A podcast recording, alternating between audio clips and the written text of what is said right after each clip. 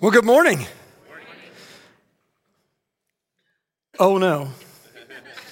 All right, well, we'll let that install. We'll wing it for a minute here. It is week four of the money series. We have survived, we made it through.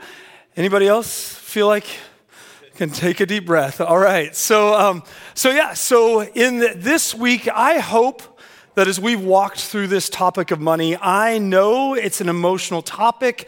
I know it messes with us and it pulls at each one of us and it makes us a little uncomfortable. But I hope as we've walked through this series, you have seen clearly through the pages of Scripture that God's desire for us is to live free, to not live burdened by money, to not live strapped down, but to experience freedom in our financial dealings and in the things that are going on. I pray that that has changed the way you and your family look at money and that it's been an encouragement to you. And now my iPad is updated and it's great. I wonder sometimes, though, if our nervousness about money doesn't come because we don't have a good understanding of why. It's there and or if it's not the understanding we don't trust right? We don't we don't trust other people with money right? We're like well if you want to talk to me about money it's probably because you want my money and i'm not sure i trust you with it. Maybe on a spiritual level we don't like to talk about money in church because we're like oh, i don't know if i want to trust god with my money I've got my plan, and God, I'm not sure your plan and my plan are, are really tied together that well. And maybe if we get really honest with ourselves, we don't even trust ourselves with money. We know we haven't been good with it. We know we haven't been great at managing what God's given us. And so talking about it just brings more guilt or more stress. But when that burden is removed, when we can begin to see that money is a gift that God's given us, a tool that God's given us, I believe we're going to be much more likely to live lives of generosity, understanding that this tool is not just for me, but it's for me to give to others who have need around me. So, as we start this morning, have you ever been the recipient? Of someone's generosity? Had someone just give you something that maybe you needed? They had no clue what they were doing. So I've been pretty open. I was worked at Starbucks for a while, and I will tell you, Starbucks paychecks and church paychecks are not the same. And so uh, I had worked my way up from barista to team lead to assistant store manager, and Josiah was born and it was going to be great, and we were so excited. And the day after Josiah was born, my district manager called me in and said, Hey, we have a store for you. So I was going to be a store manager, new kid, pay raise, life's going to be good. We sit down and we put together the budget, trying to figure out childcare and all the added expenses that were going to come. And Corey was going back to school, and I was like, okay, hey, I think I have the budget done. Take a look at it, Corey. Tell me what you think. And so she began looking down through the budget and she's like, looks great. You forgot childcare. And I was like, uh, but the bottom line says zero. And she's like, yeah, it needs to say 800. We need 800 more dollars a month for childcare. And I remember going back through and figuring out, okay, well, I guess we don't have to have this line, and we don't have to have this line, and trying to figure out what we were going to do. And we hadn't said anything to anybody. And someone kind of said, Hey, listen, I know new kids can be a struggle. I know money's tight. We're going to take care of your child care for the foreseeable future. And I was like, Excuse me? That is an incredibly honoring and yet very humbling position to be in. When someone just walks up and says, Hey, we want to do this, it's incredibly rewarding. But I'll tell you, that conversation has changed my view of money. and may have been one of the impetuses that really pushed Corey and I to begin working for the last 14 years to get to a place where we could pay it back, where we could have opportunity to be generous and to do what had been done for us in such a tangible way for somebody else. But it's because God has been and continues to teach us that generosity is at the heart of the gospel. The heart of the gospel is generosity. And as we unpack that statement this morning, if you got your Bibles or you're following along on YouVersion, I want to welcome or invite you to open up to Second Corinthians. We'll be mostly in chapter 9 of Second Corinthians today. But if you don't know anything about the Bible or Corinthians, Paul started the church in Corinth. Corinth was a town that he started. You can see the story of how that church started in Acts chapter 18. But Paul's relationship with the church at Corinth has been a little tense to say the least. They got some stuff going on. Paul writes this letter. They don't respond real well to Paul's letter, so they write a letter back saying, Hey, who do you think you are? Paul writes a second letter that he says he wrote in anguish. And then Paul goes to visit them. And in that visit, they kind of begin this reconciliation process. And it's out of that that Paul writes the book of Second Corinthians. We call it second. We don't have the actual second letter he wrote, but it's the third letter he wrote to this church. And it's throughout this second letter that he is encouraging them to allow the gospel to transform their entire lives and to transform the way they see the world. And we come to Acts chapter or Acts to Second Corinthians chapter 8 and 9, and Paul is saying, when you allow the gospel to transform the way you see the world, you allow it to transform the way you view money as well. And so, what's happening in the world at this time is there's a famine in Jerusalem. And all of the Christians who are living in Jerusalem are struggling in poverty because there's no food. Well, if you know much about the church or the church history, all of these churches Paul has started have come from Jerusalem. So it'd be like a church in our area saying, hey, we're going to plant some churches all throughout central Illinois. And then that church falling into financial crisis. And so all of the churches that have been planted in response take an offering to send back to that church to help it out. That's what Paul's doing. He's saying, hey, the church that started you is struggling, they need your help. And so he's encouraging the Corinthians to give to that and to see money as one more thing God needs to transform. And it, he says to them that the way they view this is actually going to change the way they view the gospel. In 2 Corinthians 8 and 9, he says, You know the generous grace of our Lord Jesus Christ. Though he was rich, yet for your sakes he became poor, so that by his poverty he could make you rich. Paul's saying here that to the Corinthians that Jesus' life and ministry are an example of generosity, and that because we've received that grace, it should lead us to be more generous people. Randy Alcorn's a Christian author. He says this God's grace is the lightning, our giving is the thunder. Just like thunder follows lightning, giving follows grace. It's possible to give without a deep understanding of God's grace. It's impossible to have a deep understanding of God's grace and not give. Don't miss that. It's impossible to have a deep understanding of grace and not give.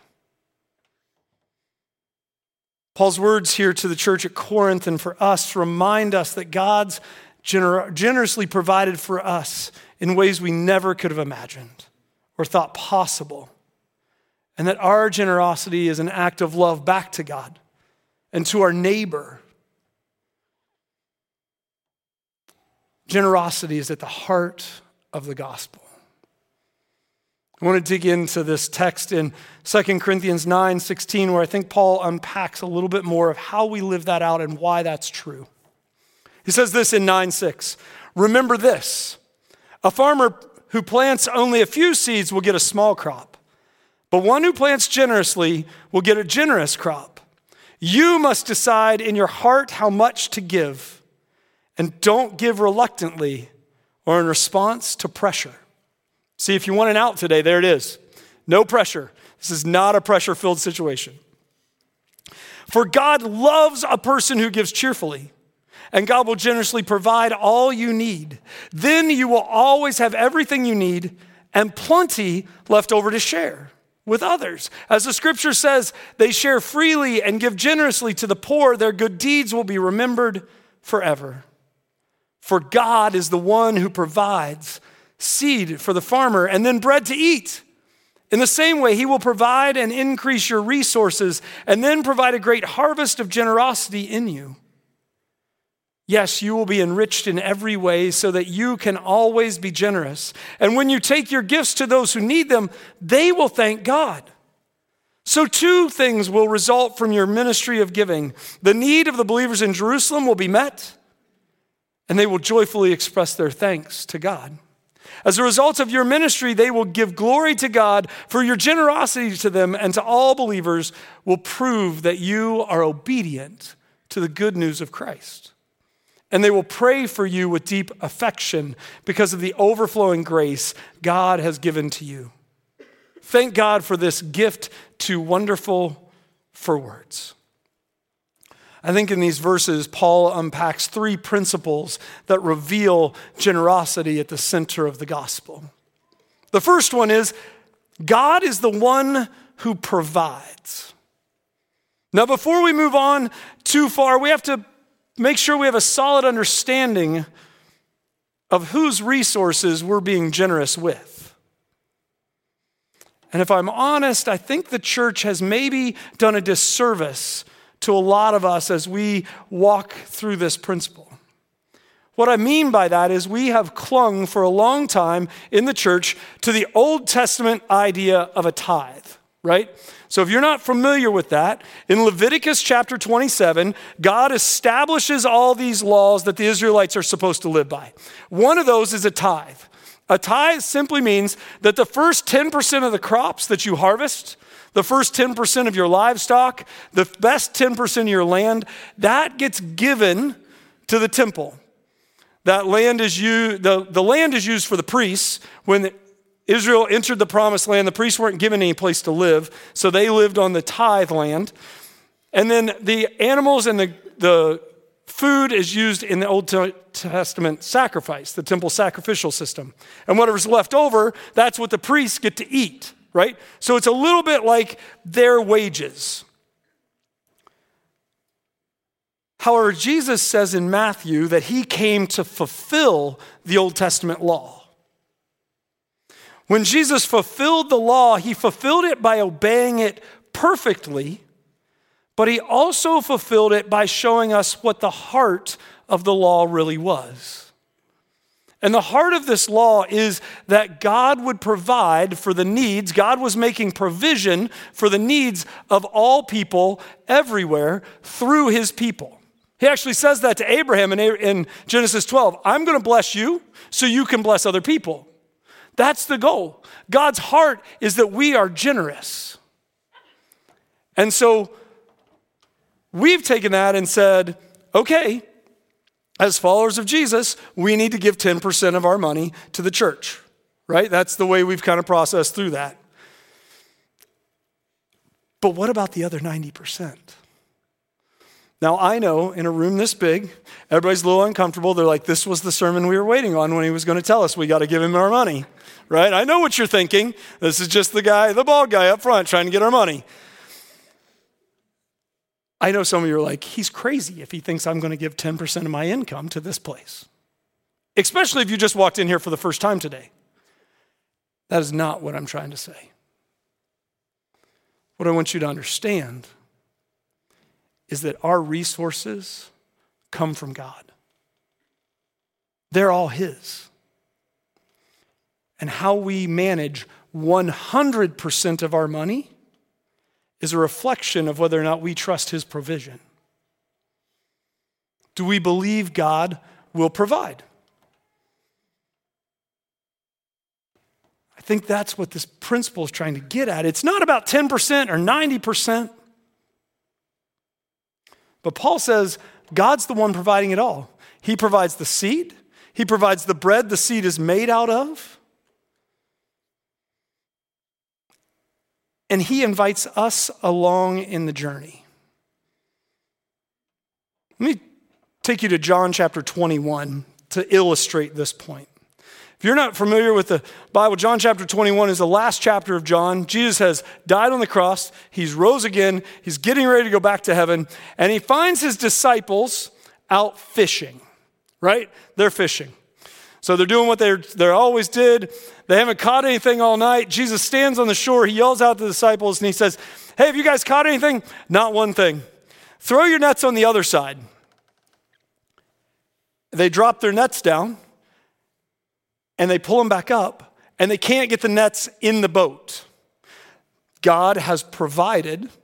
And if you remember from week one of this series, God has not just provided like a skimpy amount, He's provided out of His abundance so much they can't even get the nets back in. And Peter's like, wait, we lived this story once before. That's Jesus. He jumps off the boat, swims to shore. The disciples row the boat in. When they get there, though, this is the interesting part of the story that I have missed until this week. When they get there, there's a fire already started. And the text says Jesus is already cooking fish. Jesus didn't need the disciples' fish. Jesus is the one who provided the catch. But Jesus says, I know you got that big catch over there. I've got my own fish. He's inviting us in. He doesn't need the resources He's given us. But by providing them, He's inviting us to trust Him. He's inviting us on the journey. You see, I think way too often we see ourselves as the initiator of God's work. Because we gave, God can now work. God invites us to see ourselves as responders to His grace. So we back, come back to this concept we discussed in week one. Do we believe that God is a God of abundance who can provide for all of our needs? Or are we camping out believing the oldest lie ever told, beginning in Genesis chapter 3, that God is a God of scarcity? And that even in creation, the serpent looked at Eve and said, God didn't provide what you needed. What you need's on that tree. When we realize and we begin to trust that God will provide, and that everything that's been provided is not ours, but God's, we say, uh, we learn, as Chase said last week, to move from the owner's box to the manager's chair. And in the manager's chair, John says this in a very pointed verse in 1 John 3:17. If someone has enough money to live well and sees a brother or sister in need but shows no compassion, how can God's love be in that person? Our generosity is a reflection of the gospel lived out in us a reflection of our relationship with Jesus. We're called to meet those in need. Some of you are like, this is really great. Sounds super pie in the sky, really nice, but like, Jason, you don't get it, right? Like, I don't have what I'm, we're barely scraping by. I understand that. Trust me, I've been there. But I'll tell you this I moved a family of four, four different states across the Midwest in the last 20 years. Every one of those moves was full of anxiety, of worry, of concern, of how we're going to pay the bills. Corey quit a job and didn't have a job at any one of those places we moved to. But I can tell you, every one of those places worked out. God provided. We always had food on the table. We always had a place to live. We always had some mode of transportation. Some of those modes of transportation were nicer than others. Some of those places to live were probably more than we needed. God will provide. I believe that, and I can stand up here and say that because I've lived that. God will provide. Generosity is at the heart of the gospel. To those around us, those who are watching our lives, see us trusting that God will provide? Principle number two attitude matters. Your attitude in all of this matters. As you read Second Corinthians and you read the Bible, it's full of verses that talk about cheerful giving. Take a look at 2, 1 Corinthians 13 3. If I gave everything I have to the poor and even sacrificed my body, I could boast about it. But if I didn't love others, I would have gained nothing. Deuteronomy 15:10 Give generously to the poor, not grudgingly, for the Lord your God will bless you in everything you do. 1 Chronicles 29 9, the people rejoiced over the offering, for they had given freely and wholeheartedly to the Lord. And King David was filled with joy. Psalm 112 5, good comes to those who lend money generously and conduct their business fairly. 2 Corinthians 8:12 Whatever you give is acceptable if you give it eagerly and give according to what you have, not what you don't have. You can read more verses like that all throughout the pages of scripture, but what I want you to notice as you read those, never once is the amount of money talked about. There's not an amount. It's about your heart. That's what matters in our giving. Actually, maybe the greatest story of giving in all of the Bible is the widow and her mite. Where at the end, in Mark and Luke, Jesus is sitting outside the temple, and this widow walks up and she drops two coins in. Those two coins total one fourth, 25% of a US penny. Jesus doesn't see the size of her gift. He sees her heart of trust and obedience in the gift that she gave. That's what he celebrates.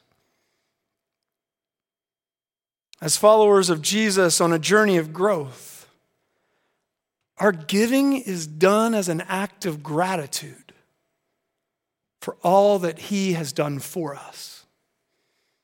See, the Greek word that Paul uses here to describe this person in 2 Corinthians 9 8 speaks to those who have devoted their life not to amassing wealth or possessions, but to eliminating needs.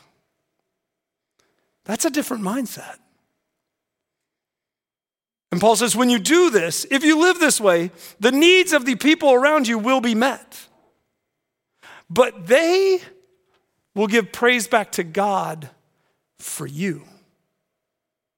They'll stop and thank God for the work that you're doing, for your generosity.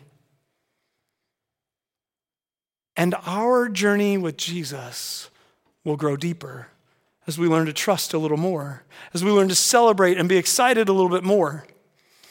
So, I was in youth ministry for 19 years. That means I spent a lot of time sleeping on air mattresses on mission trips. It also meant I spent more time than I probably should have fundraising for those mission trips. Service projects, working for people in the church, they were donating to the kids, and I thought this was great. And all of a sudden I had this guy in my church walk up to me. And it was on a Sunday morning, he's like, Jason, how you doing? I'm like, I'm a little tired today. He's like, Early, what'd you do this weekend? I'm like, Well, I worked eight hours yesterday helping somebody clean up leaves so the kids could go on this trip. And we were doing this and we did that Friday night. He's like, Isn't that about four weekends in a row now? Yep, sure is. But we have raised all this money. All the kids are going on the trip. It's going to be great. He's like, You know, you could have just asked. I was like, What? He goes, I'd love to write a check. He said, I can't go on that trip. My body won't let me anymore. The idea of sleeping on an air mattress, he was like, Yeah, no hard pass. Or maybe riding in the bus with middle schoolers on the way there. I don't know which one it was, but it was one of the two. But he's like, I would love to be able to go on the trip with you by making sure kids could go. It was in that moment that I realized there are people in the church who are just looking for opportunities to be generous, to bless somebody, to change their life in a little and small way. I think it's a fine line. I think we've got to walk that carefully, but I'm going to tell you if you're in a position to be generous, do it because you don't know how you're going to change somebody's life. And again, I'll talk about my own personal story. I've had lots of buyer's remorse in my lifetime. Bought a new car, buyer's remorse. Bought new shoes, buyer's remorse. Upgraded a cell phone that still worked, buyer's remorse. Came back from a mission trip, never had buyer's remorse. Went to a night for a charitable organization that was helping the needy in my community, made a donation, never had buyer's remorse. Where's our heart in all of this? Your attitude matters. And the first principle Paul talks about in Second Corinthians, but the last one we're going to look at today is it's your choice. And you might be thinking, is that true? Read Second Corinthians 9, 6, and 7. Remember this a farmer who plants only a few seeds will get a small crop, but one who plants generously will get a generous crop. You must decide in your heart how much to give. And then it's that little phrase at the end when he says, Don't do it reluctantly or just because somebody pressured you into it. Do it because you want to.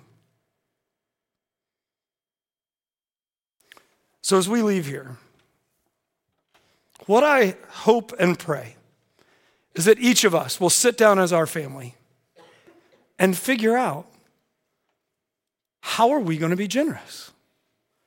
What does generosity look like for us? I'm not asking you to figure out what generosity looks like for me. And I'm not going to stand up here and tell you that just because I have the microphone, I get to decide what generosity looks like for you. Because that's not fair and it makes everybody really upset. But I do want you to think about these things. Some practical steps as you think about what generosity will look like for you.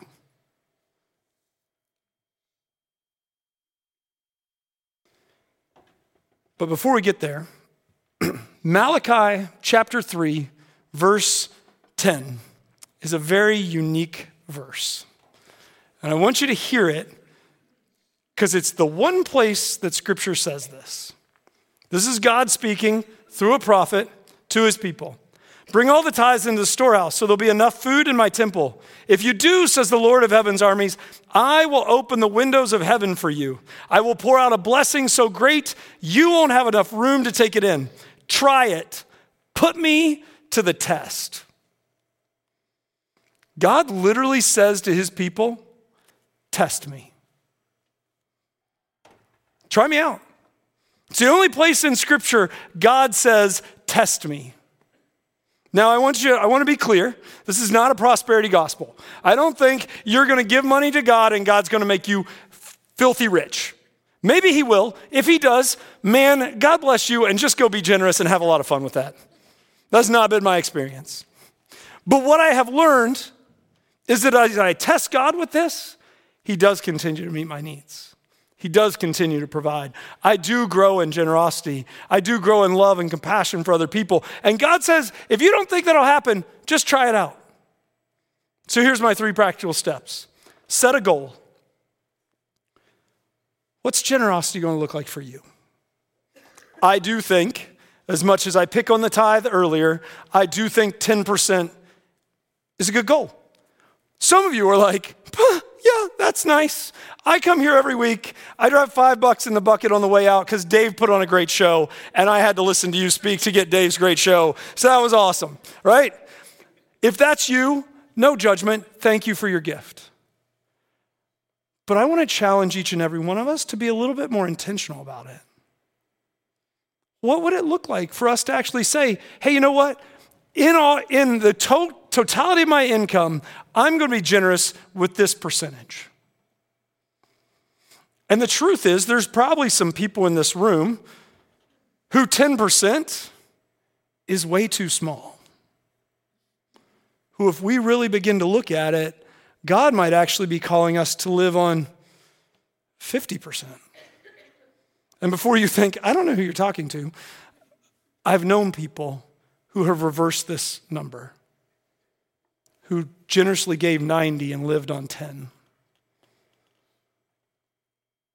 I don't say that because that's for all of us. I say that because I want you to think about it. What do you need to live on? What's your goal? And a percentage is good because as your income changes, it keeps that percentage going up too.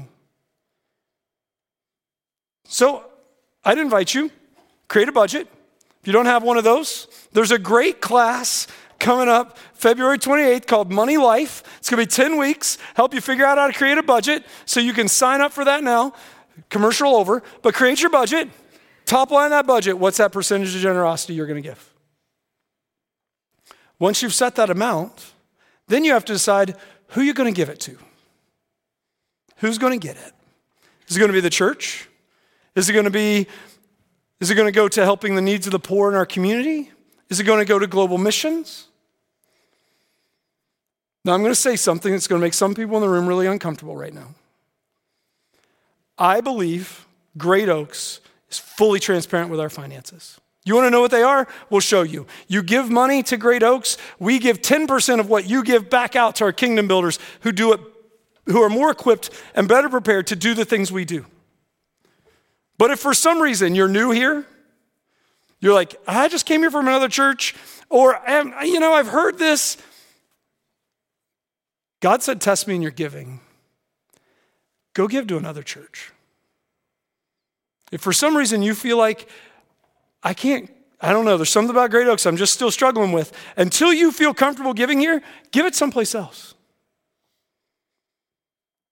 I believe God will bless you and us in that process. But if you call Great Oaks home, if this has been the place where you worship, where you live, where you're fully invested, mission costs money. There's no other way to say it. The things we do, we've got electric bills to pay, we've got staff to pay, we've got resources to buy. It does cost money. If you want to know how we're spending that, you can ask. But I want to encourage you figure out what percentage you're going to give here.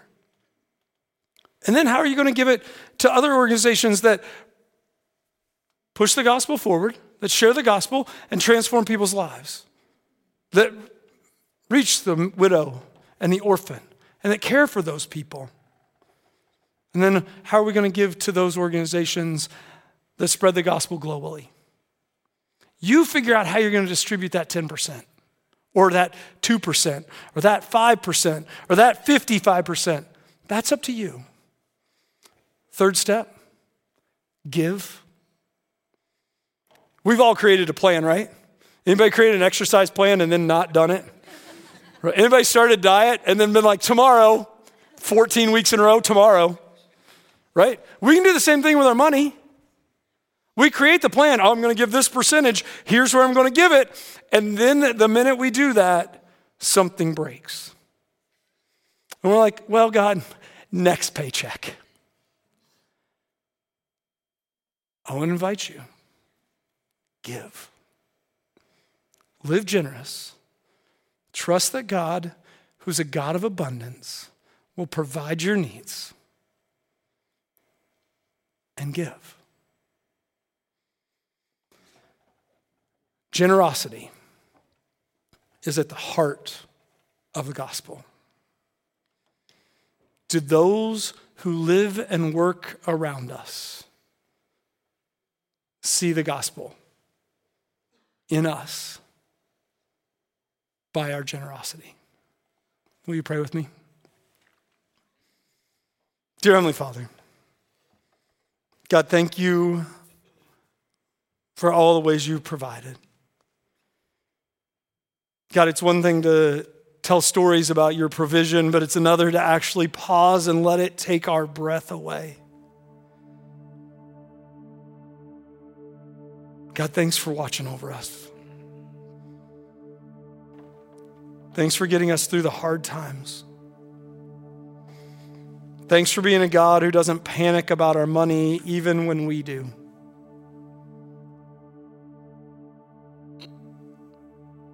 Thanks for your provision here at Great Oaks. The ways you watched over this church, provided for its needs. God, in each one of our lives, as we seek to grow to be more like your Son, I pray that you'd build a heart of generosity, a heart that sees the needs around us and wants to do everything we can to help meet those needs.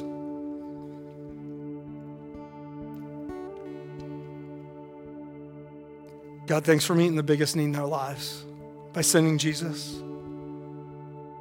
to die on the cross to pay for our sins.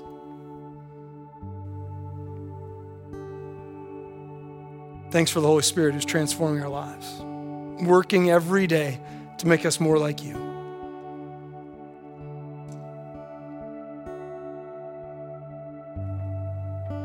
God, help us to be honest with each other as we ask ourselves what generosity looks like for each one of us. We pray all this in Jesus' name and by the power of the Holy Spirit. Amen.